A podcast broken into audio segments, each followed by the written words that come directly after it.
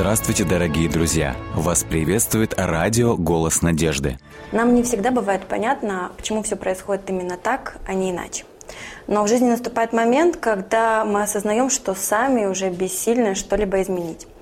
Тогда мы начинаем молиться, задаем Богу вопросы и ждем ответа. И Он отвечает. Как Бог ответил на молитву нашего героя, мы сегодня узнаем. Виктор Михайлович, здравствуйте. Здравствуйте. Я очень рада, что вы пришли к нам, что согласились поделиться своей историей. Расскажите, пожалуйста, как Бог нашел вас? Ну, во-первых, я хотел бы вас поблагодарить за то, что вы меня пригласили, потому что для меня очень важно поделиться своей историей, своими отношениями с Богом, думая, что это будет полезно очень многим людям послушать, тем людям, которые тоже как-то вот идут вот по жизни с верой в Бога, ощущая Его присутствие в своей жизни. Вот. Ну, что могу сказать? С Богом моя жизнь связана, наверное, с самого детства. Я вспоминаю случай, когда Э, на комоде стояли портреты моей бабушки и дедушки, рядом стояла иконка, тоже достаточно большого размера. И я еще в то время не имел представления, что бабушка могла как-то выглядеть по-другому, дедушка как-то мог выглядеть по-другому. Для меня молодые бабушка и дедушка были незнакомые люди. Я у нее спрашивал, что, говорю, это за люди такие там. Но она мне объясняла. И вот я спросила, а это кто на картинке, указывая на иконку? Она сказала мне, что это Бог, вот, и что люди в него верят, что он сотворил нашу планету, нас всех сотворил. Мне было, конечно, интересно это все послушать. Вот, она же мне сказала, что Богу молится, и Он, в общем-то, помогает людям в жизни. Я спросил ее, как его можно увидеть, но она мне сказала, что увидеть его невозможно. Вот, можно только вот ему молиться, и Он что-то для тебя в жизни как бы сделает. С этого момента я время от времени стал молиться Богу, и, в общем-то, я даже получал ответы. Помню, был случай такой, что я что-то напроказничал, угу. и когда я шел домой, я обратился к Богу и сказал, Боже, сделай, чтобы мама меня не наказывала. И так получилось, что она как-то вот, вот меня не наказала. А в каком возрасте вы были? Ну, мне где-то было, наверное, 4-5 лет, вот так вот. Другой случай, когда я вспоминаю э, тоже столкновение с Богом, как бы вот о нем разговор. Я встретил человека очень красиво одетого, угу. в костюме. В то время я таких людей не видел, потому угу. что все окружение, которое одевалось вокруг меня, оно одевалось вот, ну, очень просто. Там угу. в майке вот так обыкновенно ходили, в трико, в каких-то, в шлепанцах. А этот человек, ну, как будто вот на, на картинке на какой-то, на экране у меня сложилось такое впечатление, что он чем-то мучился. Я подошел, ему спросил, поздоровался, говорю, дядя, здравствуйте. Вот. И он мне задал вопрос, ты чей сын? Там, ну, такие маленькие вопросы mm-hmm. наводящие. Я сказал, мама, живу вот здесь. И он мне спросил, ты знаешь Бога? Я сказал, что я говорю, нет, не знаю. Он мне указал на небо и говорит, вон посмотри, там на облаке, он сидит и смотрит на тебя сверху. Я по своей детской наивности стал разглядывать, где, говорю, где? Вот. Он говорит, эх, он говорит, спрятался. Ну, говорит, ты почаще смотри на небо, и, говорит, однажды ты его увидишь. Я обрадованно побежал рассказать об этом случае маме. Мама, конечно, у меня испугалась, какой-то дядя. Вот. Сказала, чтобы с ним больше не общаться, но мне было интересно, я побежал его найти заново, и уже его не было. Вот э, такие вот случаи, таких случаев в моей жизни было очень много. Были случаи, я как-то тонул и чудесным образом выплыл там. Вот, я помню, падал вниз головой, летел на кучу там железок таких острых, и почему-то как-то в воздухе перевернулся, приземлился очень мягко. Э, ничего со мной не произошло. В то время я думал, что это случайности, но угу. впоследствии я понял, что вот Бог меня вот таким вот образом все время оберегал. С годами я как-то вот ну, забыл о Боге. Одним, наверное, из случаев, почему я э, больше перестал обращаться к Богу, в молитве. Это был случай, когда я вновь шел, должен был наказан, наказанным быть мамой. И я опять молился Богу, чтобы он не наказал, ну, чтобы мама меня не наказала. Но она меня наказала. И наказала меня почему? Потому что уже это неоднократно она меня не наказывала, а я повторял свои э, действия в безнаказанности. И в итоге вот наказание свершилось. Я почему-то подумал, что Бога нет. Хотя вот его присутствие все равно ощущалось. То есть я не мог понимать, что это вот был именно Бог. Я помню случай, что я с Нелли Сергеевной, э, значит, учительницей по математике, поругался немножко, и она меня выгнала из класса. Она сказала, что вот сейчас мы будем делать там то, то. Я сказал, я не буду. Она сказала, Виктор, я знаю тебя, ты сейчас портачишься немножко, а потом все-таки возьмешь и сделаешь. Я сказал, нет, я говорю, вот теперь вот после ваших слов точно не буду. Она сказала, вон из класса. И я горделиво пошел, и вдруг когда спускаясь по лестнице и думаю, что вот я сейчас буду делать, я вдруг почувствовал, откуда-то вот взялось такое, ты что наделал? Ты что наделал? Ну-ка быстро возвращайся, иди, извинись. И вот под влиянием вот этого вот, э, даже я не знаю, как это выразить, я побежал, извинился, она сказала, ну вот, я же знала, говорит. Я сел в класс, и что нужно было сделать. Правда, я сейчас не помню, что нужно было. Ну, какое-то задание. Вот. Вот источник этого я уже к этому времени, наверное, не понимал, что все-таки это был Бог. Потом была армия. В армии я совершил не очень хорошие поступки, меня посадили в тюрьму. Вот. В тюрьме я уже стал как-то вот там больше задумываться и опять вспоминать о Боге. Там была соответствующая литература. Вот. Много об этом говорили там ребята, с которыми я сидел, с молодыми я в основном общался. Стал задумываться, стал читать что-то там Евангелие. Но когда вышел из тюрьмы, я почему-то опять все вот это вот, ну, оно улетучилось. Я забыл опять о Боге. Жизнь вот эта, она захлестывала. 90-е годы, там все говорили о бизнесе, о всяком прочем. Я но я пошел работать по своей профессии, я был токарь, учился в третьем училище, я э, вот, закончил его с четвертым разрядом. Ну и когда стал работать токарем, я попал на предприятие, где ремонтировали автомобили, то есть это Апагат-1 был. И там, в общем-то, все пили. И я тоже стал выпивать, и к своему как-то даже неожиданному такому, что ли, я спился, в общем, очень быстро. Я не мог контролировать алкоголь. Хотя мне казалось, что, в общем-то, я это могу делать. Но мне все говорили вокруг, посмотри, во что ты превращаешься. Я не обращал на это внимания. Мне всегда казалось, что в любой момент я могу просто прекратить. Но делаю это просто потому, что мне это нравится делать. И вот однажды был случай, когда я накричал на главного инженера. Э, почему-то я разозлился, сейчас я тоже это уже не помню. И главный инженер был очень хороший мужчиной. Он даже как бы там не обиделся на меня, не стал меня увольнять с работы за это, такую вот выходку такую. Вот. И мне стало стыдно очень, что я так сделал. Я принял решение, что я уже не буду пить. Угу. Хотя тут я видел еще к тому же, что я маме очень много проблем доставлял своим алкоголем. Вот. Но когда я попытался отказаться от него, то у меня, в общем-то, ничего не получилось. Вот. Однажды я принял решение, что я, в общем, не буду ни при каких условиях пить алкоголь, даже если мне придется умереть. Вот это вот во мне еще жил этот юношеский такой максимализм, что либо да, либо нет. И когда я попробовал вот, отказаться от этого. У меня не получилось. Некоторым что-то случилось со мной. Психологи говорят, это такая защита психологическая организма, чтобы там с тобой что-то не случилось. Ну, кто как это объясняет. Но я терпел сколько мог. И вот в один момент как бы вот отключилась, что ли, воля. Руки, ноги сами пошли.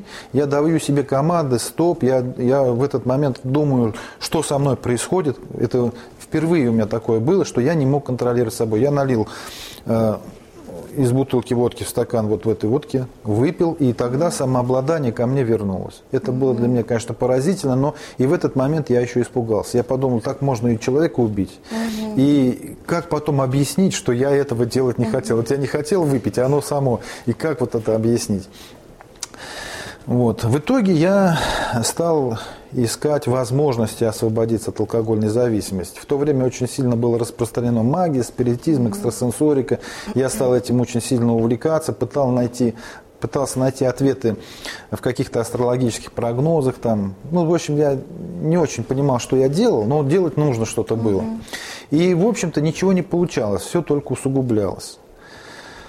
Вот. Однажды ко мне пришел, его звали Володя, Э, он был христианин. Вот, и увидев, что я читаю вот эти вот книги, он пришел ко мне на работу, я работал же токарем, и он пришел ко мне что-то там выточить, угу. вот, и увидев вот это вот, он сказал, что он говорит, ты находишься на неверном пути. Вот. Ну, я поинтересовался, что он имеет в виду, он мне рассказал, что нужно читать Библию, вот, и что если я это буду делать и буду обращаться к Богу в молитве, то тогда я смогу все-таки решить свои проблемы, которые я пытался решить. Я ему рассказал, почему я это делаю. Вот. Я над ним, конечно, немножко посмеялся и даже сказал, что Библия писала где-то 2000 лет назад, а сейчас мы все продвинутые, посмотри, какие технологии, говорю, что тут вот говорится в этих книгах. Но он мне сказал, что не надо на это обращать внимание, на эти все технологии, что Библия, несмотря на то, что она хоть и древняя книга, в ней вот именно то, что мне нужно. И я думаю, что логически он меня не убедил. Почему? Потому что с точки зрения логики тут можно объяснять все как хочешь, но вот то, что когда он приближался ко мне и подходил, мне почему-то стало на душе очень хорошо. Угу. Последние дни или, может быть, даже месяцы, я не помню сейчас, сколько у меня этот период длился, я очень сильно мучился в совести, что я, во-первых, не могу освободиться, что я причиняю очень много людям боли, зла, вот э, но это... Вы не молились уже, да? Ну, Нет, к этому времени я еще не молился, угу. да. Просто я мучился в совести, как бы вот пытался найти вот эти вот ответы, но когда он ко мне приближался, мне почему-то стало очень легко на душе и тепло. Как бы вот так вот. И когда мы с ним поговорили, он сказал о Библии, вот именно, наверное, это сыграло свою роль, mm вот, что я ее стал изучать. У меня была Библия такая вот толстая, э, такой, ну, так она была напечатана такая. Я, когда пришел домой, стал ее читать, но я ничего не понимал. Со временем опять ко мне вот это вот боль это вернулась, вот это вот э, чувство вины, что ли, все это давление я на себе какое-то такое ощущал. Помню, проходил я мимо православной церкви. И когда я проходил, вот я вновь увидев ее, я опять почувствовал вот это вот такое ощущение, которое было, когда Володя приближался ко мне. И я подумал, зайду в церковь. Я зашел в церковь, я поговорил с батюшкой. Конечно, он сказал, что то, что я пью алкоголь, это очень нехорошо. Я спросил у него, что же мне сделать. Он дал мне некоторые рекомендации. Я купил себе православный Э, ну, этот крестик, я купил себе серебряную цепочку, э, поставил свечку там, денег на пожертв. Ну, в общем, все, что вот он мне сказал сделать, я это сделал. Я пошел домой, думая, что вот, ну, теперь-то, наконец, я не буду э, пить. Но алкоголь не ушел. То есть через какое-то время я опять напился, опять все ко мне вот это вот вернулось. Но я уже к этому времени молился. Я просил Бога о том, чтобы Он каким-то образом мне помог. Потом опять пришел вот этот Володя с ковчега спасения, опять что-то ему нужно было выточить. Я ему рассказал, что э, я делал.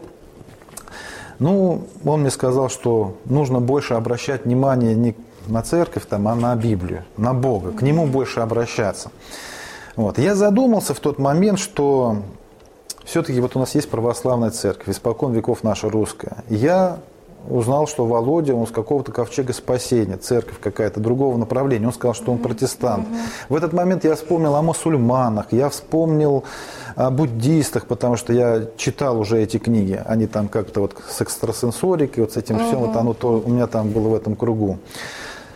Вот. И задумался, так много направлений, и, в общем-то, все люди верующие, но мне нужно решение проблемы.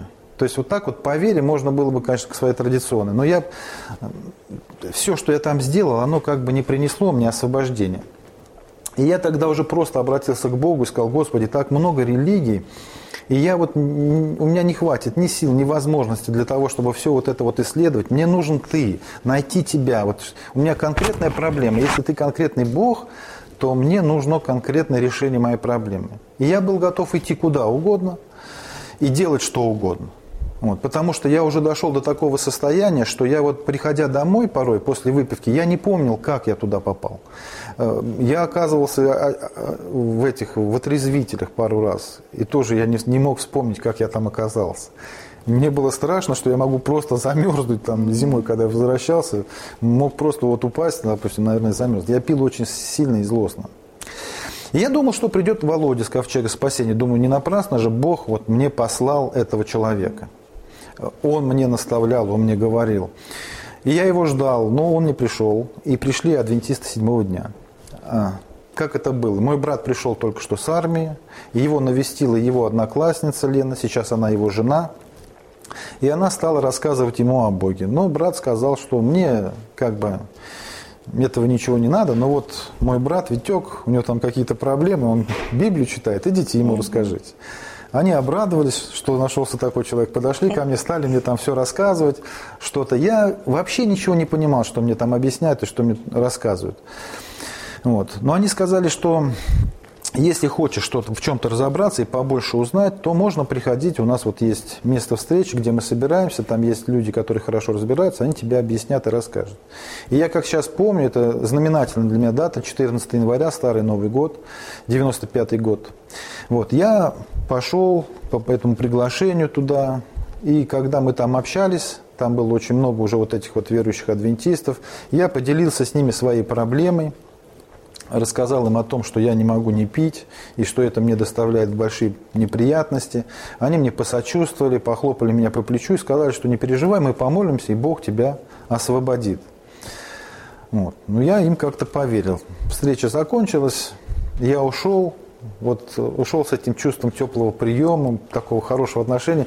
Я когда пил, меня все не любили. Все как-то вот говорили, а, а тут такое отношение. Я когда пришел, я опять напился, вот, пьяный вот уже такой сел на кровати и говорил, господи, какие, говорю, хорошие люди. Так вот отнеслись ко мне. И говорю, вот, я говорю, хотел бы быть с ними, но как я буду с ними, если я вот ну, выпиваю? Я не могу. Если что-то можешь, говорю, сделаю. Вот это вот чувство присутствия какого-то Божьего, вот оно сопровождало все вот эти вот события. Это трудно объяснить. Это, наверное, когда человек почувствует, угу. вот он только тогда поймет, что я вот говорю. Если не было этого осознания, то вряд ли. И я вот в таком состоянии уснул. И когда я проснулся, то у меня не было похмельных синдромов. Обычно у меня очень сильно раскалывалась голова, вот, и я вообще плохо себя чувствовал, а тут я чувствовал себя, ну, нормально, вообще хорошо чувствовал себя. И я подумал про себя, думаю, может быть, похмелиться, что ли, как обычно. На столе стояла бутылка водки, салат, рюмка. Это было для тех людей, которые э, Старый Новый год отмечали, но по каким-то причинам не ушли домой, а остались угу. до утра. И вот чтобы им привести себя в нормальное состояние, угу. нужно было похмелиться. Угу. Но мне уже не надо было, у меня не было вот этого вот похмельного синдрома, как я уже сказал. А желание?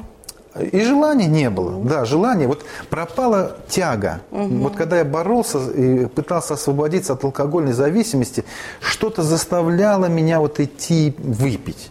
Даже несмотря на то, что я не хотел. То есть желания не было у меня выпить, угу. но была тяга. А тут вот этой тяги нет. Но я по привычке подумал, что ли, похмелиться как-то, вот, что ли. А мне приходят мысли такие настойчивые, как будто вот они не мои. Если ты сейчас выпьешь, ты опять станешь алкоголиком. Зачем тебе это надо? И я принял решение с тех пор больше не пить. Вот 22 с половиной года уже, наверное, как я, не употреблял алкоголь совсем. И могу сказать, что я вот э, счастливый человек стал. Да. Не потерял я ничего. Больше, наверное, приобрел. Когда я был Э, выпивал очень много, я не мог многое сделать. Ну что может, когда нет концентрации внимания? Сейчас я уже как-то обрел больший контроль над своей собственной жизнью. Я больше контролирую ее, чем в то время. Вот. Ну, естественно, такое, что со мной произошло, э, убедило меня в том, что я иду в правильном направлении. И я стал ходить в эту группу, потом я стал ходить в церковь, они пригласили меня в церковь угу. адвентистов седьмого дня. Там я уже познакомился ближе с Библией, там мне объяснили принципы жизни, принципы здорового образа жизни. Я стал интересоваться вопросами, как Библия смотрит на воспитание детей, на семейные отношения. В итоге вот узнав, вот получив эту информацию, я сегодня у меня уже есть прекрасная жена, мы очень хорошо ладим, у меня хорошие дети, хорошо учатся. Я уверен в том, что они не станут наркоманами. Э, я уверен в том, что они добьются какого-то успеха в жизни. Вот, потому что я вижу, как развивается. Даже сейчас вот ребята, которые ходят, курят, у меня Павлику 13 лет, я спрашиваю его, говорю, ну что ты, говорю, пробовал? Он говорит, нет, говорит, мне это не надо. Вот. Но не все так было просто, конечно. То есть, когда я пришел, у меня, я еще пришел вот с прошлыми представлениями о жизни, как-то с, с укоренившимися привычками. Я курил, я пил очень крепкий чай, потому что когда я сидел в тюрьме, я там привык пить чефир его называют. Угу. Вот. И это вещество, которое находится вот в этом чае, его называют, по-моему, я не помню точно, то ли тиин, то ли теофилин там, но оно тоже как-то вот вызывает привыкание. И когда я долгое время не пил чай, то есть я чувствовал себя очень плохо. Как только я выпью, то чувствовал себя хорошо. Дело дошло даже до того, что вот когда я с утра вставал, если я не покурю и не выпью стакан чая, то есть я вообще едва ноги передвигал. Я не знаю, что это за эффект. Там, может быть, медицина как-то это может объяснить. Но ощущение такое, что вот просто нет сил. Вообще как будто нет сил. Вот. Но в церкви вот за меня тоже там молились, и в итоге я где-то месяцев через 10 я бросил пить этот чай. Угу. Вот, с тех пор, как я туда стал ходить. Это придало надежду на то, что я и курить брошу. То есть все люди понимают, что курить вредно, но никто не может отказаться. Или мало, вернее, могут отказаться. Но с курением было трудно. 18 лет я продолжал ходить в церковь. Вот. Я, конечно, не мог быть, э, как бы сказать, участником во многих во многой деятельности, что они там делают. Вот, потому что они говорили, ну если Бог с тобой, почему же Он не освободит тебя от твоей вот зависимости? Да, сила Божья, она должна как-то проявляться. Можно просто ведь верить, а можно еще так, чтобы вот как, как-то он должен оказывать какое-то влияние. Если он не может тебя освободить от твоей зависимости, то как ты можешь говорить, что Бог с тобой? Вот эти вот терзания, конечно, переживания доставляли мне очень много хлопот. Вот. Это не значит, что меня не любили там, это не значит, что меня там не принимали. Все очень сочувствовали мне, молились за меня, но то, что вот не происходило вот этого вот освобождения от этой зависимости, как-то... Тоже вас угнетало как-то? Да, и меня, и озадачило очень многих, потому угу. что многие помолишься, раз, и ну, смотришь, да, человек, да. да, перестал, а тут вот никак вот. И даже некоторые сомневались, что я искренен в том, что я стремлюсь освободиться от курения. И таким образом все это продолжалось 18 лет. Я был на разных программах, я что только не делал. Все практики, э, которые могли мне предложить, вот в окружающем меня мире, не только даже в церкви, но и другие. Я и к психологам ходил, там, э, к военному психологу один раз попал. Он сказал, ты безнадежный случай. Он мне так сказал. Он что-то мне задал несколько вопросов, я ответил, он сказал, ты безнадежный случай. Вот. Но я почему-то продолжал верить и надеяться, скорее всего, потому что мне больше ничего не оставалось. В итоге я пришел к такому вот уже разочарованию в самом себе, в своих собственных возможностях, силах, и уже ничего не оставалось, что я мог сделать, что я уже как бы был готов сдаться. То есть, вспоминая то, как я рьяно боролся в начале своего христианского пути с этой привычкой – и сравнивать то, какие усилия я прикладывал уже спустя 18 лет, я понимал, что шансов у меня уже бросить курить нет. И вот э, произошел интересный случай в моей жизни. Я как-то стоял, курил, это была либо среда, либо четверг, вот у меня вот эти два дня крутятся. И мне как бы вот моими мыслями, что ли, кто-то говорит, вот так вот настойчиво управляет и говорит, ты понимаешь, что ты никогда не бросишь курить? И я вот уже как бы согласился с, с этим вопросом и, и уже совсем сдался. Я сказал, да, я понимаю, что я уже никогда курить не брошу. Тогда мне вот это вот настойчиво вот эти вот мысли опять спрашивают, как бы второй вопрос задает. Ты понимаешь, что ты уже никогда не попадешь в Царство Небесное? Я, конечно, понимал, что вот человек, который... Бог дал тебе жизнь, Бог дал тебе здоровье, а ты, когда его сам губишь, угу. какой-то злостной привычкой, разрушаешь в себе, там, за, за, засоряешь легкие, после этого трудно дышать, нехватка кислорода, мозг уже не может так хорошо работать. Это я начитался и узнал это в своих попытках бросить курить, я угу. кучу литературы перелопатил. Да. То есть такого человека Бог как может взять на небо? Когда тебе дали жизнь, а ты сам ее разрушаешь. Такой человек, Библия говорит, не может попасть в Царство Небесное. я понимал, что я тоже не могу туда попасть. И я тоже как бы с этой мыслью согласился. А что еще оставалось делать? И тогда мне задается третий вопрос. Что же ты теперь будешь делать со своей жизнью, которая тебе дана? Вот это был самый, наверное, трудный, может быть, вопрос, хотя э, принятие решения было очень мгновенным достаточно. У меня как бы все вот в голове пронеслось. Вернуться к прошлой жизни, она меня уже не привлекала. У меня были дети, семья, я не хотел их терять, потому что я их очень любил. И в то же время я понимал, что если Бог сейчас оставит меня, кому я достанусь? Угу. Каким-то злым стихиям этого мира, что я опять может меня все вот вернуться, может все меня затянуть опять. Я понимал, что я могу потерять жену, я понимал, что могу потерять детей, не смогу оказывать доброго влияния на них. Но я принял решение э, внутри себя, что думаю, несмотря на то, что Царство Небесное как бы уже закрыто для меня, я все-таки постараюсь прожить эту жизнь ровно настолько хорошо, насколько мне это будет позволено. Я все-таки хотел оставить какой-то добрый след э, в сердце своих детей, семьи. Вот. И вот какой-то период времени я прожил вот с осознанием того, что Царство Небесное для меня уже закрыто. Так как в итоге он ответил на вашу молитву? А ответил он вот так вот. Я пришел опять к себе в церковь, э, и ко мне подошел, там у нас есть один седовласый уже мужчина, много лет, он сказал, что он будет за меня молиться. Угу. Я ему сказал, что нет смысла, потому что уже все решено. Угу. Вот. Но он сказал, это как бы не тебе решать. Mm, я да. хочу, да, я буду молиться. Я сказал, ну молись, что ж тут сделаешь. Вот. И когда он это сказал, и, видимо, стал молиться, он сказал, что будет молиться утром и вечером со своей женой. И я почувствовал, что вокруг меня что-то заворачивается. Это трудно, в общем-то, объяснить, но э, такое ощущение, что какие-то силы, что-то какая-то идет подготовка, угу. вот, э, ощущение как-то вот, что решается вопрос о твоей судьбе, вот. И спустя какое-то время э, я, работая у себя на работе, обгорел. То есть на меня пролился бензин, и, я, и у меня было 52% ожога. Я попал в больницу, вот, где говорили, что процентов 20 давали на выживаемость. Mm-hmm. Вот, у меня была две операции, пересадка кожи, но благодаря именно тому, что я попал вот на больничную койку, я ничего не мог с собой сделать для того, чтобы встать и бежать. То есть я был полностью перебинтован с ног до головы. В итоге получается, что Сколько прошло? Вот 18, 18 лет, 18 да? Вы лет я, с курением, да. и Бог вас освободил. Да. И сейчас окончательно освободила вас от всех своих Да, но на протяжении вот пяти лет я уже не курю. Я думаю, что я уже никогда не вернусь. Потому что, пролежав в больнице, я как бы вот э, обрел способность контролировать угу. себя. То есть у меня были как бы некоторые тяга, некоторые угу. еще оставалась, но я уже мог с ней справиться. Потом уже где-то через полгода, через год я уже совершенно ее не угу. чувствовал. Сегодня вот уже на пятый год, как я не курю.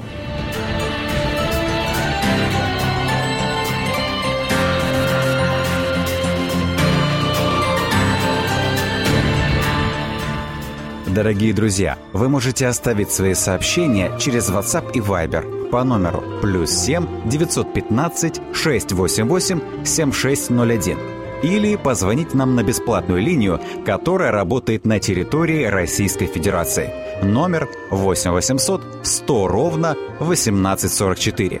8 800 100 ровно 1844.